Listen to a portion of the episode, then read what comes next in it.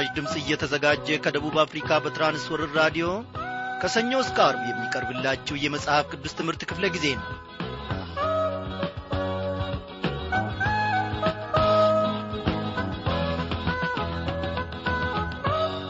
ሰላም ጤና ይስጥልኝ በጌታ። የተወደዳችሁ ክብራን አድማጮች እንደምን አመሻችሁ እግዚአብሔር አምላካችን ፈቃዱ ሆኖ ዛሬም ተከታታዩን የማቴዎስ ወንጌል መጽሐፍ ጥናታችንን ይዘንላችሁ ቀርበናል። አንድ ሁለት እያልን እግዚአብሔር አምላካችን እነሆ ከማቴዎስ ወንጌል ታላላቅ ነገሮችንና ድንቅ ነገሮችን እያስተማረን ወደ መጨረሻው ደርሰናል። ዛሬ የምንመለከተው ባለፈው ክፍለ ጊዜ ጀምረነው የነበርነውን የምዕራፍ 27ንና የመጨረሻውን ክፍል የምዕራፍ 28ን ትምህርት ይሆናል ማለት ነው። የሚኖረንን ጊዜ ሁሉ እግዚአብሔር ይባርክልን እያልን ይህንን ዝማሬ እንጋብዛችኋለን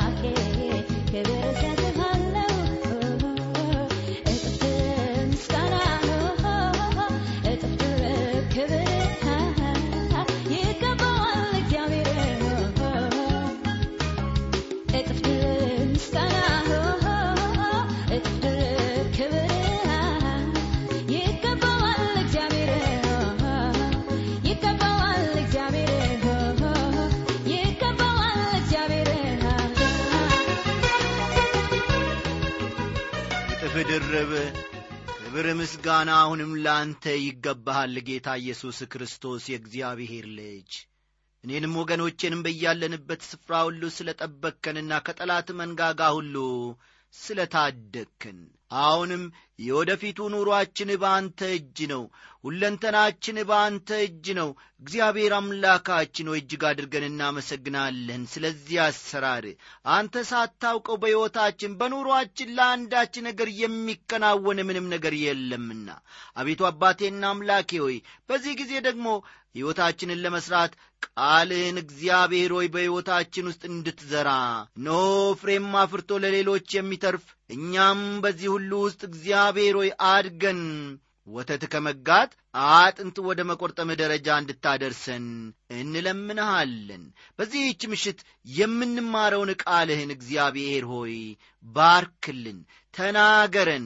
እንደ ፈቃድህ ደግሞ ሐሳብህንና ሥራህን ለባሪያዎች ግለጥልን። በጌታችን በመድኃኒታችን በኢየሱስ ክርስቶስ ስም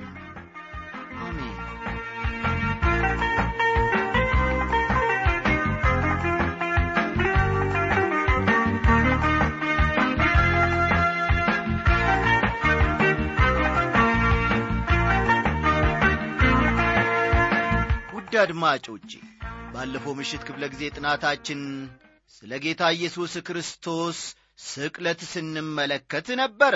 ጌታ ኢየሱስ ክርስቶስ እኛን ለማዳን በመስቀል ላይ መሞት እንዳለበት ተመልክተናል። ጌታ ኢየሱስ ከመስቀል ወርዶ ቢሆን ኖሮ ሁላችንም የጋነም ጥፋት ያገኘን እንደነበረ ተመልክተናል። ነገር ግን የእኛን ሥራ ወስዶ በመስቀል ሞተ።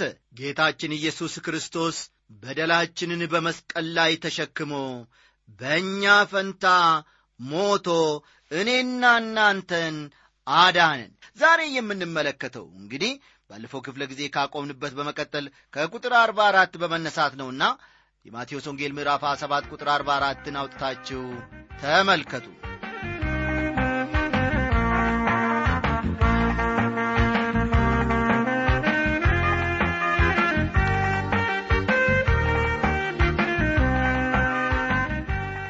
ሐሳቡን አንድ ላይ ለማያያዝ ያመቸን ዘንድ እስቲ ከቁጥር አርባ ሦስት በመነሳት አንድ ላይ እንመልከት እንዲህ ይላል በእግዚአብሔር ታምኗል የእግዚአብሔር ልጅ ነኝ ብሎአልና ከወደደውስ አሁን ያድነው።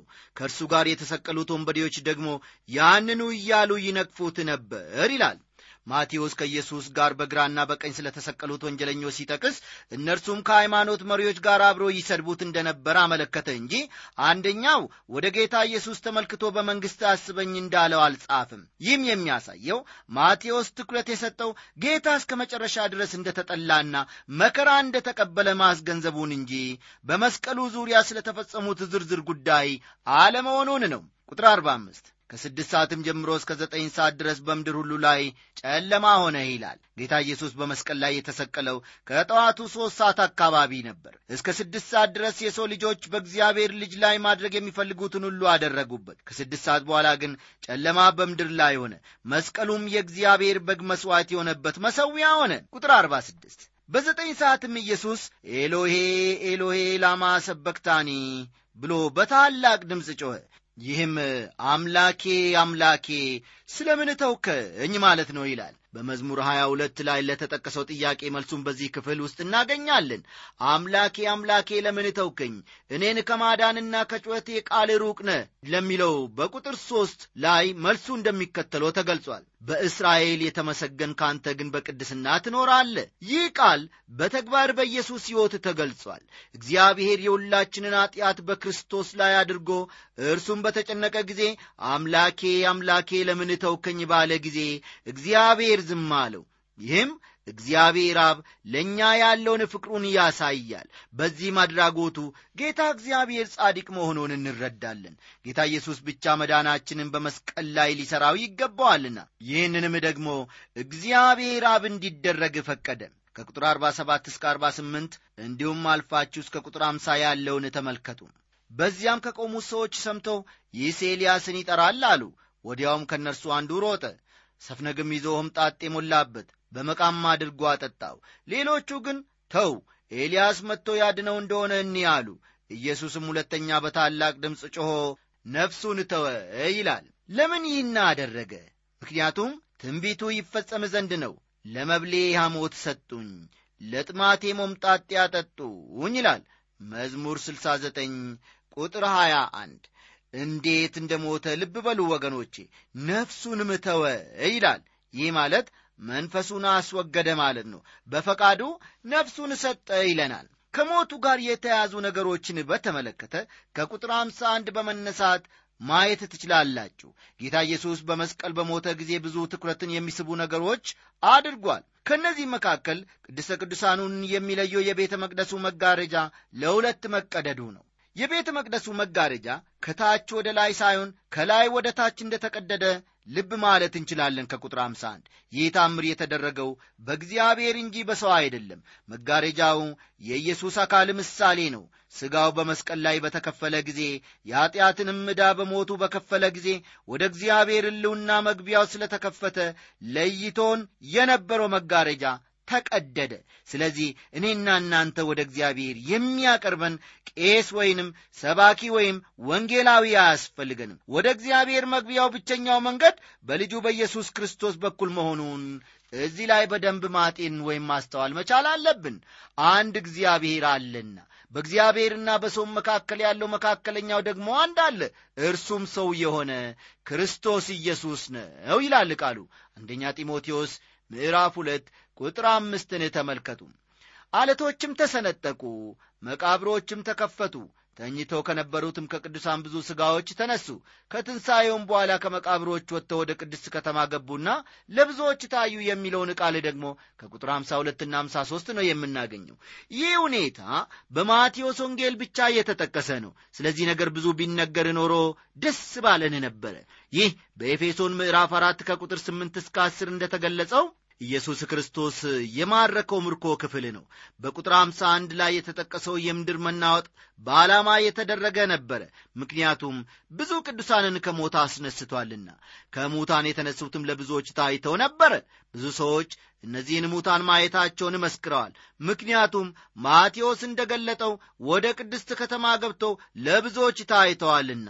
የመቶ አለቃም ከእርሱም ጋር ኢየሱስን የሚጠብቁ መናወጡንና የሆነውን ነገር አይተው ይህ በእውነት የእግዚአብሔር ልጅ ነበረ ብለው እጅግ ፈሩ ይላል። ቁጥር 54 በማርቆስ ወንጌል እንዲህ ተብሎ ተጠቅሷል በዚያም በአንጻሩ የቆመ የመቶ አለቃ እንዲህ ጮኾ ነፍሱን እንደ ሰጠ ባየ ጊዜ ይህ ሰው በእውነት የእግዚአብሔር ልጅ ነበር አለ ይላል ማርቆስ ምዕራፍ 15 ቁጥር 39ን ተመልከቱ። ኢየሱስ ክርስቶስን ለመስቀል ኃላፊነት የተሰጠው ሮማዊ የመቶ አለቃ በግልጽ ወደ ኢየሱስ ክርስቶስ መስቀል ስር ሄዶ ቆመ። በወቅቱም የተደረጉትን ታምራዊ ሥራዎች ከተመለከተና ኢየሱስ ክርስቶስን ፈጽሞ እንደ ሞተ ካረጋገጠ በኋላ ኢየሱስ እርሱ የእግዚአብሔር ልጅ መሆኑን ተረዳ። ይህንንም ለሚሰሙት አስታወቀ በእኔ አመለካከት ወገኖቼ ይህ ሰው ደህንነትን አግኝቷል። ወደ ክርስቶስ መስቀል ስር ሄዶ የኢየሱስን የእግዚአብሔር ልጅነት በግልጽ እስኪያውጅ ድረስ ታላቅ መረዳትን አግኝቷልና። ከቁጥር 55 እስከ 56 ያለውን ተመልከቱ።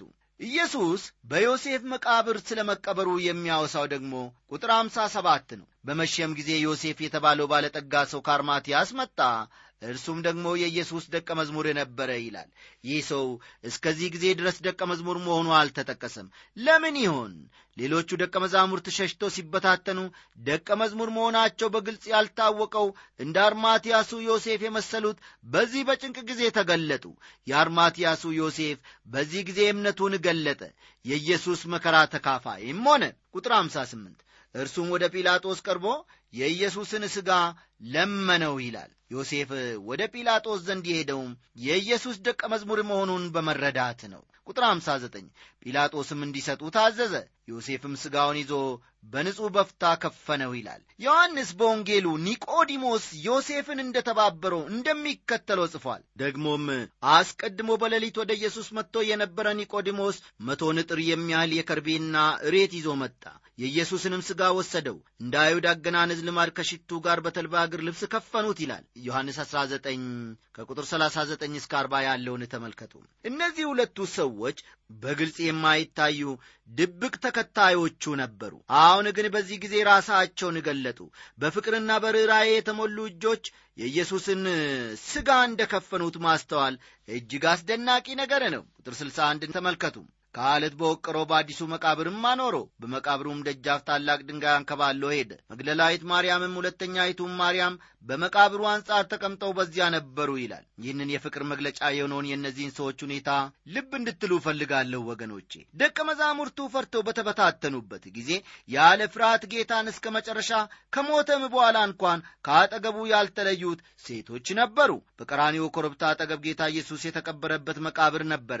ይህ መቃብር የአትክልት ስፍራ መቃብር ይባላል። በዚህ ስፍራ የጌታ ኢየሱስን መቃብር በአሁኑ ወቅት ለይቶ ለማወቅ አስቸጋሪ ነው። ያንን ቦታ የተቀደሰ ለማድረግ ይሞክራሉ። ይህ ግን ክርስቲያናዊ ተግባር አይመስለኝም። ቦታው ምንም ጥቅም የለውም። ጌታ ከእኛ የሚፈልገው በወንጌል እንድናምን ማለትም እርሱ ስለ እኛ እንደ ሞተ አምነን እንድንቀበል ነው። ከቁጥር 62 እስከ ስልሳ ስድስት ባለው ስፍራ ደግሞ የመቃብሩ መታተምና የጠባቂዎችን መመደብ ትመለከታላችሁ። የጠላቶችንን እርምጃ መውሰድ የኢየሱስ ክርስቶስን ትንሣኤ ለማረጋገጥ የሚረዳ ነው። መቃብሩን ባይጠብቁ ልቅ ቢተውት ኖሮ ደቀ መዛሙርቱ ሰርቀውታል የሚለው ማስተባበያቸው እውነት በሆነ ነበረ። ነገር ግን የታተመና በሮማውያን ወታደሮች ወደሚጠበቅ መቃብር ማንም ሊደርስ እንደማይችል የታወቀ ነው። ሌላው አስደናቂ ጉዳይ ጌታ ኢየሱስ ለደቀ መዛሙርቱ በሦስተኛው ቀን ከሙታን እንደሚነሳ የነገራቸውን ቃል ለብዙዎች ተናግሮ ስለነበር የሃይማኖት መሪዎችም ይህንን ቃል ሰምተው ነበረ።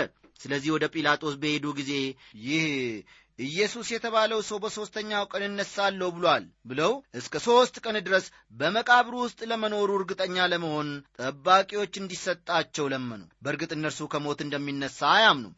ነገር ግን ደቀ መዛሙርቱ ከመቃብር ውስጥ ሰርቀው ከሞት ተነስቷል ብለው እንዳያወሩ ነበር ይህንን ያደረጉት። ወገኖቼ እስካሁን ድረስ ስንመለከተው የነበረው የማቴዎስ ወንጌል ምዕራፍ 27 ጥናታችን እዚህ ላይ አበቃ። በዚህ ክፍል ውስጥ ኢየሱስ በአይሁድ ሸንጎና በጲላጦስ ዘንድ በተጠየቀ ጊዜ የተናገራቸውን ቃላት በዚህ ምዕራፍ ውስጥ የተፈጸሙ የትንቢት ቃሎች የትኞቹ እንደሆኑ ድብቅ የነበሩ ጌታ በተሰቀለና በሞተ ጊዜ ግን የተገለጡ ደቀ መዛሙርት ማን እንደሆኑ ከዚህ ክፍል በስፋት ተመልክተናል እግዚአብሔር እያንዳንዱን ቃል ይባርክልን። በተማርነው እውነት ደግሞ ለሌሎችና ለራሳችንም ትርፎንም መኖር እንድንችል እግዚአብሔር ይርዳን እያልን ወደ ምዕራፍ 28 እንሸጋገራለን።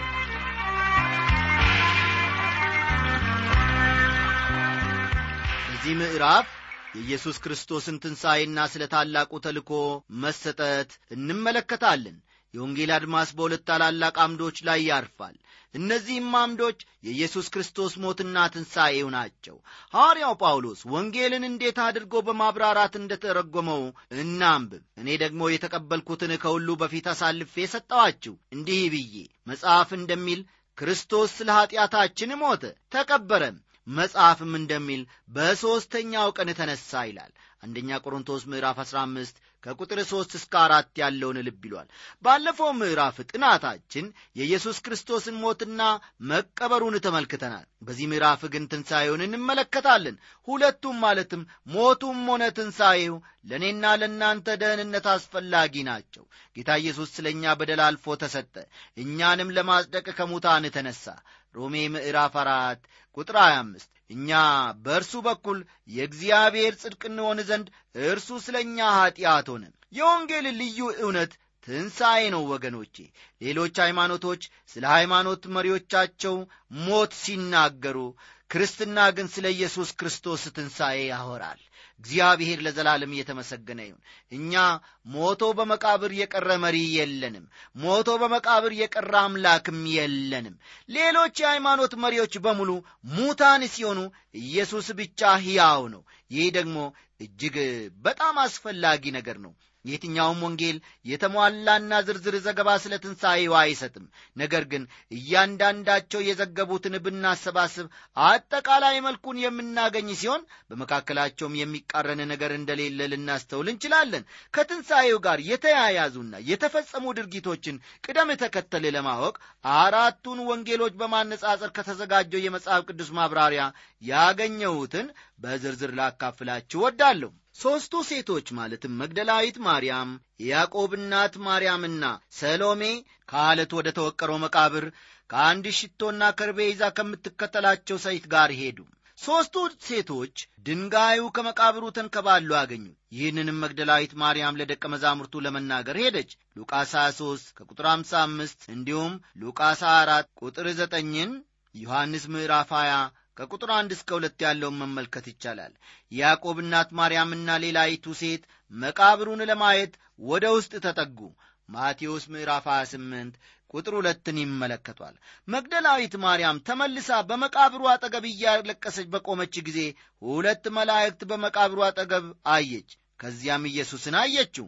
ዮሐንስ ምዕራፍ 20 ከቁጥር 11 እስከ 18 ከዚያም ኢየሱስ ለደቀ መዛሙርቱ እንድትነግር ያዘዛትን ለመናገር ወደ ደቀ መዛሙርቱ ሄደች።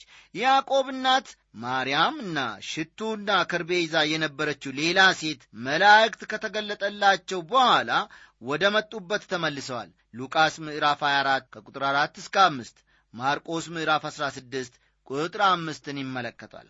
ከዚህም ሌላ ከመላእክቱ የሰሙትን መልእክት ለደቀ መዛሙርቱ ለመናገር እንደሄዱ ከማቴዎስ ምዕራፍ 28 ከቁጥር 8 እስከ 10 ባለው ስፍራ እንመለከታለን። ከትንሣኤ በኋላ ጌታ ኢየሱስ እንዴት እንደ ተገለጠ ቅደም ተከተሉን በሚከተለው ሁኔታ ልናይ እንችላለን። ከሞት በተነሳበት ቀን አንደኛ ለመግደላዊት ማርያም ለመግደላዊት ማርያም ዮሐንስ 20 ፈጠን ፈጠን በሉ። ዮሐንስ 20 ከቁጥር 14 እስከ 18 ሁለተኛ የጌታን መላእክት መልእክት ከሰሙ በኋላ ለተመለሱት ሴቶች ከማቴዎስ ምዕራፍ 28 ከቁጥር 8 እስከ 10 ሦስተኛ ለጴጥሮስ ሉቃስ 4 34 ሉቃስ 4 ቁጥር 34 አንደኛ ቆሮንቶስ ምዕራፍ 15 ቁጥር 5 አንደኛ ቆሮንቶስ ምዕራፍ 15 ቁጥር 5 አራተኛ በኤማውስ መንገድ ሲሄዱ ለነበሩ ደቀ መዛሙርት መገለጡን ሉቃስ 4 ከ13 እስከ 31 ሉቃስ 4 ከቁጥር 13 እስከ 31 አምስተኛ ለሐዋርያት ቶማስ ከመምጣቱ በፊት። ለሐዋርያት ቶማስ ከመምጣቱ በፊት መገለጡን በሉቃስ ወንጌል ምዕራፍ አራት ከቁጥር 36 እስከ 43 ባለው ስፍራ እንመለከታለን። እንዲሁም ዮሐንስ ምዕራፍ 20 ከቁጥር 19 እስከ 4 ያለውን ተመልከቱ። ዮሐንስ 20 ከቁጥር 19 እስከ 4 ከስምንት ቀን በኋላ ቶማስ ባለበት ለሐዋርያት ሁሉ ተገለጠ ዮሐንስ 20 ከ24 እስከ 29 ከ24 እስከ 29 በገሊላ በገሊላ ደግሞ አንደኛ ለሰባቱ በጥሪያዶስ ባሕር አጠገብ በጥሪያዶስ ባሕር አጠገብ። ዮሐንስ 21 ከቁጥር 1 እስከ 23 ዮሐንስ 21 ከቁጥር 1 እስከ 23 በተራራ ላይ ለሐዋርያትና ከአምስት መቶ ለሚበልጡ ወንድሞች። አንደኛ ቆሮንቶስ ምዕራፍ 15 ቁጥር 6 አንደኛ ቆሮንቶስ ምዕራፍ 15 ቁጥር 6 በኢየሩሳሌምና በቢታንያ ደግሞ አንደኛ ለያዕቆብ ለያዕቆብ መገለጡን። አንደኛ ቆሮንቶስ ምዕራፍ 15 ቁጥር 7 አንደኛ ቆሮንቶስ 15 ቁጥር 7 ሁለተኛ ለአስራ አንዱ ደግሞ ተገለጠ። ማቴዎስ 28 ከቁጥር 16 እስከ 20 ማቴዎስ 28 ከቁጥር 16 እስከ 20 ማርቆስ 16 ከቁጥር 14 እስከ 20 ሉቃስ 24 ከቁጥር 33 እስከ 53 ሉቃስ 24 ከቁጥር 33 እስከ 53 የሐዋርያት ሥራ ምዕራፍ 1 ከቁጥር 3 እስከ 12 ለጳውሎስ በደማስቆ አጠገብ የሐዋርያት ሥራ ምዕራፍ 9 ከቁጥር 3 እስከ 6 ከቁጥር 3 እስከ 6 አንደኛ ቆሮንቶስ ምዕራፍ 15 ቁጥር 8 አንደኛ ቆሮንቶስ 15 ቁጥር 8 በቤተ መቅደስ የሐዋርያት ሥራ ምዕራፍ 22 የሐዋርያት ሥራ ምዕራፍ 22 ከቁጥር 17 እስከ 21 የሐዋርያት ሥራ ምዕራፍ 23 የሐዋርያት ሥራ ምዕራፍ 23 ቁጥር 11 ለእስጢፋኖስ ከኢየሩሳሌም ውጪ? ለእስጢፋኖስ ከኢየሩሳሌም ውጪ መገለጡን ከሐዋርያት ሥራ ምዕራፍ 7 ቁጥር 55 መመልከት ይቻላል። ለዮሐንስ በፍጥሞ ደሴት ደግሞ መገለጡ ራእይ አንድ ከቁጥር 10 እስከ 19 ለዮሐንስ በፍጥሞ ደሴት መገለጡን ራእይ ምዕራፍ አንድ ከቁጥር 19 እስከ 20 ባለው ስፍራ መመልከት ይቻላል። ማቴዎስ ኢየሱስን እንደ ንጉሥ ነው ያቀረበው። ስለዚህ እንደ ንጉሥ እንደ ተወለደ እንደ ንጉሥ እንደ ኖረ እንደ ንጉሥ እንደ ሞተና እንደ ንጉሥ እንደ ተነሣ ታሪኩን በንግሥናው ዙሪያ አጠንክሮ ይጽፏል። ማቴዎስ ጌታ በመስቀል ላይ በተሰቀለ ጊዜ ስለሆነው የምድር መናወጥ መላእክትም የመቃብሩን ድንጋይ እንዳንከባለሉ ጠባቂዎችን ፈርተው እንደ ሸሹ የሃይማኖት መሪዎች የክርስቶስን ትንሣኤ ለማስተባበል ስላደረጉት ጥረት በዝርዝር ጽፎ እናገኛለን። የማቴዎስን ወንጌል ከሉቃስ ወንጌል ጋር ስናስተያየው ሉቃስ ጌታ ስለ ተገለጠላቸው ሰዎች ትኩረት ሰጥቶ ሲጽፍ ማቴዎስ ግን ስለ ኢየሱስ ክርስቶስ ንጉሥነት ስለ ሥልጣኑ በማተኮር ጽፏል። ሁለቱም የጻፉት ትክክለኛ ዘገባ ነው። አቀራረባቸው ግን የተለያየ ሆኖ እናገኛለን። ማቴዎስ 28 ቁጥር አንድን ተመልከቱ። የሁለቱ ማርያሞች ወደ መቃብሩ መቅረብን ከዚህ ክፍል እንመለከታለን በሰንበትን መጨረሻ መጀመሪያው ቀን ሲነጋ መግደላዊት ማርያምና ሁለተኛይቱ ማርያም መቃብሩን ሊያዩ መጡ ይላል። ሌሎቹ ወንጌሎች የኢየሱስ ክርስቶስን ሥጋ ይቀቡ ዘንድ ከርቤና ሽቱ ይዘው እንደመጡ ጽፈዋል። ሌላኛዋን ማርያም ማን እንደሆነች ለመለየት አስቸጋሪ ነው። ከታሪክ እንደምንረዳው ግን የያዕቆብ እናት ማርያም እንደሆነች እናስተውላለን። በቁጥር ሁለት ውስጥ ደግሞ የመቃብሩ ድንጋይ ማንከባለል ያስፈለገው ለምን እንደሆነ እናገኛለን። ድንጋዩን ማንከባለል ያስፈለገው ኢየሱስ ክርስቶስን ለማውጣት ነውን? የሚል ጥያቄ ሊመጣ ይችላል። አይደለም ወገኖች እርሱ ድንጋዩ በተንከባለለ ጊዜ ተነስቶ ሄዷል። ድንጋዩ የተንከባለለው እርሱን ለማስወጣት ሳይሆን እነርሱ ወደ መቃብሩ ገብቶ ማየት እንዲችሉ ነበረ። ከቁጥር አራት እስከ ሰባት ባለው ስፍራ ደግሞ ስለ መልአኩ የተሰጠው መግለጫ እንዲሁም ጠባቂዎቹ ከገጠማቸው አስደንጋጭ ሁኔታ የተነሣ አካባቢውን ለቀው መሄዳቸው ስለ ትንሣኤው የተሰጠው መለኮታዊ መግለጫ ኢየሱስ ክርስቶስ ድንጋዩ ከመንከባለሉ በፊት ከሙታን መነሳቱን በመጨረሻም ደግሞ የመላእክቱ መግለጫ ምን እንደሆነ እንመለከታለን። ከዚህ በኋላ የምንመለከተው የሰዎችን ምስክርነት ነው። ኑና ሂዱና በፍጥነት ተናገሩ የሚሉትን ምስክርነቶች እናገኛለን። አንድ ሰው ከመመስከሩ በፊት ስለ ትንሣኤ እውነተኛነት ትክክለኛ መረዳትና የማይናወጥ እምነት እንዲኖረው ያስፈልጋል። በራሱ አእምሮ ተረድቶ ክርስቶስ ለእርሱ እንደ ሞተለት እንደ ተቀበረ ከሞትም እንደ ተነሳ ከተረዳ ለሌሎች የትንሣኤውን ምስክርነት ለማስተላለፍ የሚችልበትን ኀይል ያገኛል። ከቁጥር ስምንት እስከ አስር ባለው ደግሞ ኢየሱስ ለሁለቱ ማርያሞች ስለ መገለጡ የሚያወሳውን ክፍል እንመለከታለን። ከቁጥር አሥራ አንድ የጠባቂዎችን ምስክርነት ነው የምናገኘው ሲሄዱም ሳሉ ነው ከጠባቆች አንዳንድ ወደ ከተማ መጥተው የሆነውን ሁሉ ለካህናት አለቆች አወሩ ይላል። እነዚህ መቃብሩን እንዲጠብቁ ኃላፊነት ተሰጥቷቸው የነበሩ ወታደሮች ወደ ከተማው ገብተው ለሊቀ ካህናቱ የገጠማቸውን ነገር በመግለጽ አስረድተዋል። ኢየሱስ ክርስቶስ ከመቃብሩ በምን ሰዓት እንደወጣ ሊያውቁ አልቻሉም። አንድ ያወቁት ነገር ቢኖር የመቃብሩ ድንጋይ በተንከባለለበት ጊዜ ወደ ውስጥ ሲመለከቱ በድኑ በመቃብሩ ውስጥ እንዳልነበረ ማየታቸውን ነው አጠቃላይ የነበረውን ሁኔታ እስከ ሞት ድረስ እንዲፈሩ አድርጓቸውም ነበረ የኢየሱስ ክርስቶስን ሥጋ ደቀ መዛሙርቱ ሰርቀውት ቢሆን ኖሮ ማየት ይችሉ ነበረ። ከቁጥር 12ና 13 ደግሞ ከሽማግሎችም ጋር ተሰብስቦ ተማከሩና ለጭፍሮች ብዙ ገንዘብ ሰጥተው እኛ ተኝተን ሳለን ደቀ መዛሙርቱ በሌሊት መጥተው ሰረቁት በሉ ብለው በውሸት አስማሏቸው አባበሏቸው። ይህ ሊታመን የሚችል ማስረጃ አይደለም። የሮማ ወታደር የተወሰነ ኃላፊነት ተሰጥቶት በጥበቃ ላይ እያለ ይዘናጋል ማለት በጊዜው የነበረውን የሮማውያንን የወታደሮች ዲሲፕሊን እንደ መናቅ ይቆጠራል። የየትኛውም ወታደር እንቅልፍ በያዘኝ ጊዜ ደቀ መዛሙርቱ መጥተው ወሰዱት ብሎ ሪፖርት ሊያቀርብ አይችልም። ይህንን ቢል ምን እንደሚገጥመው ያውቃልና። ከቁጥር 14 ደግሞ አታስቡ።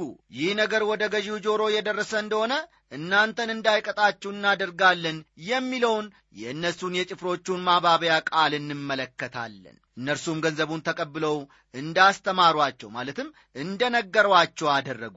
ይህም ነገር በአይሁድ ዘንድ እስከ ዛሬ ድረስ ሲወራ ይኖራል ይለናል ቁጥር 15 ከቁጥር 16 እስከ ቁጥር 20 ድረስ ስለ ታላቁ ተልኮ እንመለከታለን። በአሁኑ ዘመን በኅብረተሰብ መካከል የታላቁን ተልኮ አገልግሎት በተመለከተ ሁለት የሚቃረኑ አመለካከቶች አሉ።